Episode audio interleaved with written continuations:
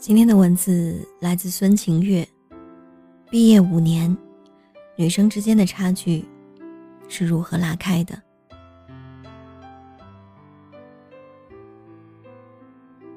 有一个女生问我，曾经有没有那么一瞬间，你有一种大势已去，再也无力回天的感觉？又或者说，大局已定，从今往后自己永远。只能是局中的一个被设置好路径的妻子。我非常肯定的回答：“从来没有。”他说：“有好多好多那样的瞬间，比如高考出分的那一天，比如毕业面试无果的每一天，比如毕业五年，看着有些女生头也不回的越走越远，路也越走越宽。”自己眼看着他们的背影，心里却知道再也追不上了。前两者都是瞬间性的无力回天，而最后一种，是你知道大势已去，你知道自己想要抬腿跑，却发现毫无力气，像是眼看着身后猛兽追赶。才想起自己好像已经武功全废的小死猫，我听得毛骨悚然，却能感受到很强烈的画面感。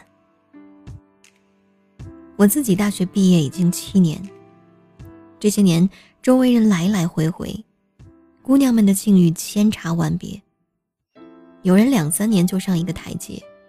七年之后的成长变化大的惊人，也有一些女孩轻易失去了本该属于自己的机会，心有不甘，却无力改变。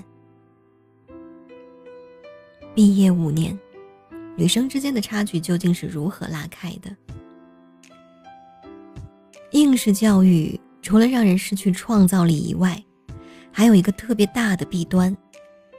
他只教我们要拼命的考高分，考第一名，这样就可以进入最好的大学，有一个明确好的标准，你只需要努力就行了。考第一名就是好，最后一名就是差，没有别的选择，只需要全力以赴。而出了学校，现实往往不是这样的。你面临着自己去判断、去设定那个好的标准，去判断哪个行业前景好，去判断哪个方向未来成长比较大，去预估自己五年内可以做到的事情，甚至需要有十年的前瞻性，去决定自己当下该迈出去的脚步。因为第一步选择没有判断好。那么，同样努力所带来的结果，千差万别。有一个女友，C 小姐，是建筑系毕业，毕业后去了一家事业单位，朝九晚五，画着一张张不知名的公共设施的设计图，拿着死工资。她是那种名校建筑系毕业，几万人争一个事业单位编制都能被她考上了的学霸。他说：“之前自己并没有多想，老师说好的，家长说稳定的，且竞争如此激烈的岗位，就是他所理解的好。所以按部就班考了这个事业单位。但是往后，工作就是日复一日的重复性劳动，没有人告诉他，他该以什么方式成长。”C 小姐有两个学金融的闺蜜。硕士没毕业就一直研究着最前沿的行业动态。毕业后没有去大的金融机构，反而一个人追随着互联网大潮去了互联网金融领域。这两年投资领域大热，另一个去了私募基金。和他们聊天每周都有新的内容，行业判断、趋势、资本、风口。他们紧着时代潮流，随着大潮全力冲刺。普通人在盼望着百分之五、百分之十的工资涨幅，而他们以同龄人的好几倍速度积累着财富。他们的财富不是线性增长，而是指数型增长的。他们是 C 小姐认识的唯二，全部靠自己的钱在北京首付买房的。而比财富更重要的是成长。C 小姐说，工作两年后，她觉得知识结构和大学里并无不同，反而很多大学里会的，都开始渐渐忘记。而那些在互联网风口一线的女友们，每三个月知识结构都在迭代，他们正在以惊人的速度成长着。当你亲眼看到昔日同一起跑线的闺蜜一路狂奔，她们从未担心过房价，从未担心过失业，因为她们自己就是最好的财富。她们让这个财富不断的在增值，你就会明白，选对一个方向是多么的重要。人不要和大事作对。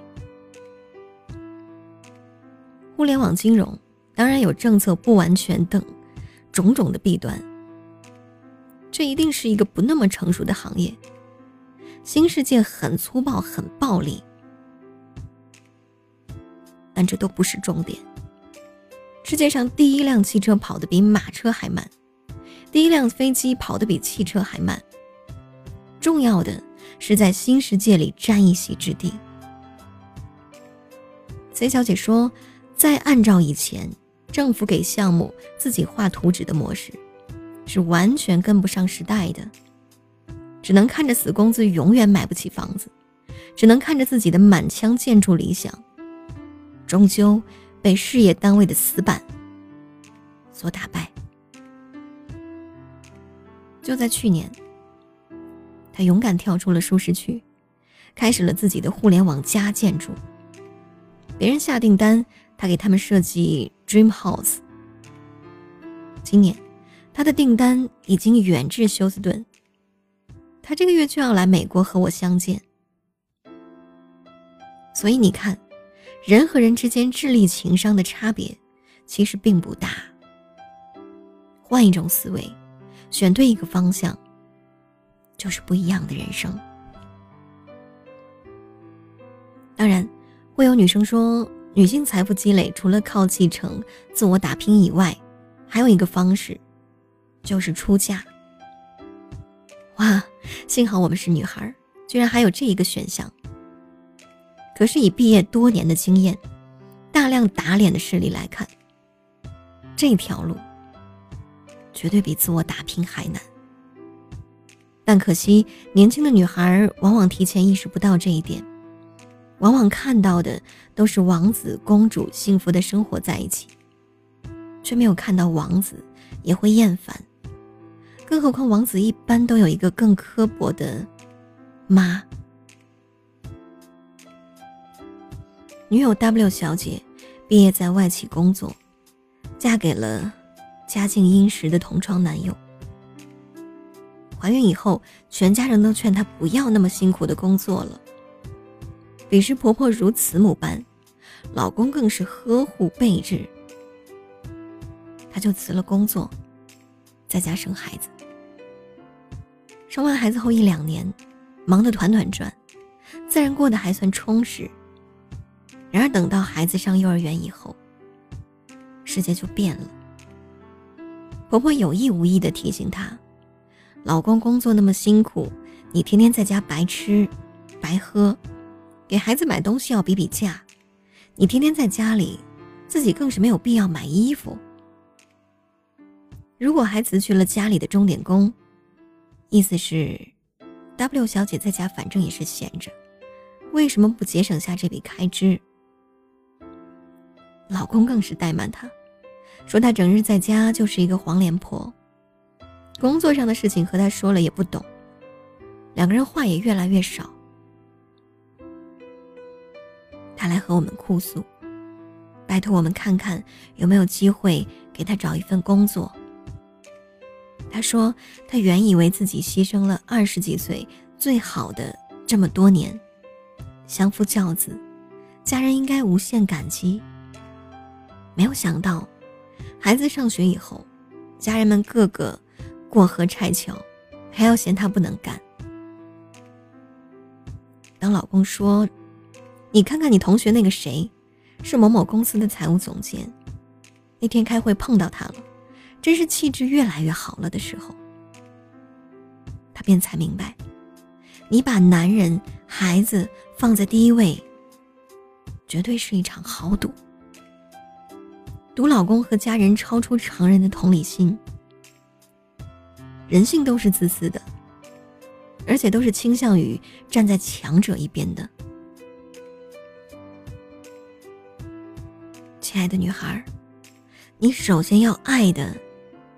就是你自己。你做着自己热爱的事业，你赚的多一点，然后你的颜值高一点，再美一点，那么全家人也会多爱你一点。非常不幸，这就是人性。毕业后的五年、十年，是巨大的分水岭。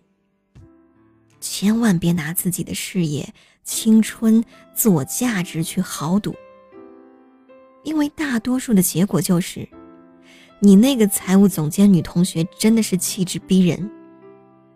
你说你们都是同学，为什么差距这么大？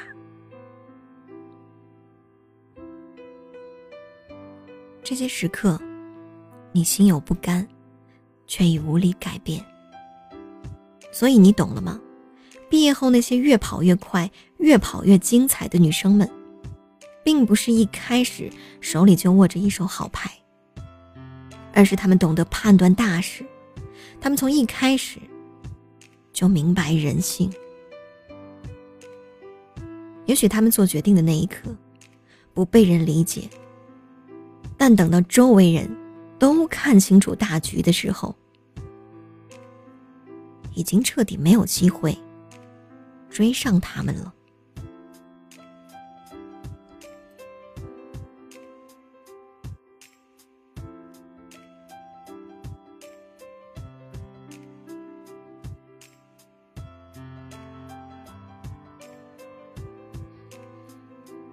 嗯，我昨天的确想找人谈谈心，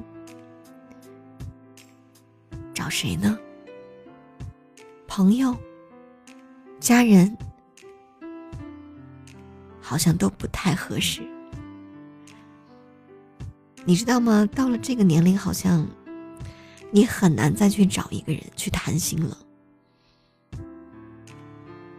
不是时间不合适，就是场合不合适，要么就是心情不合适。你老实告诉我，你有多久没有和别人谈心？我想应该是很久很久了。我们都一样，一直向往着想要跟别人聊些什么真心话，可是又不那么愿意聊，所以我才录制了一张又一张的“好想和你谈谈心”的 CD。那里面的确都是说了很多很多的真心话，因为我知道在现实生活当中，我们已经可怜到没有机会去聊天了。所以，如果你的心情和我一样，请你买那张《好想和你谈谈心》的二零一七版全新 CD。你不会失望，你一定会听到一个人对你说真心话。六十六元，买真心话，真的不贵。购买的方式很简单，加我的个人微信号“主播加位”四个字的小写全拼，然后私信我。发一个六十六元的红包就可以，有两种选择，你可以买电子版，就是告诉我你的邮箱号，我直接把电子音频发给你；另一种就是买 CD 版，我寄快递给你，都可以。我等你，我要和你谈心。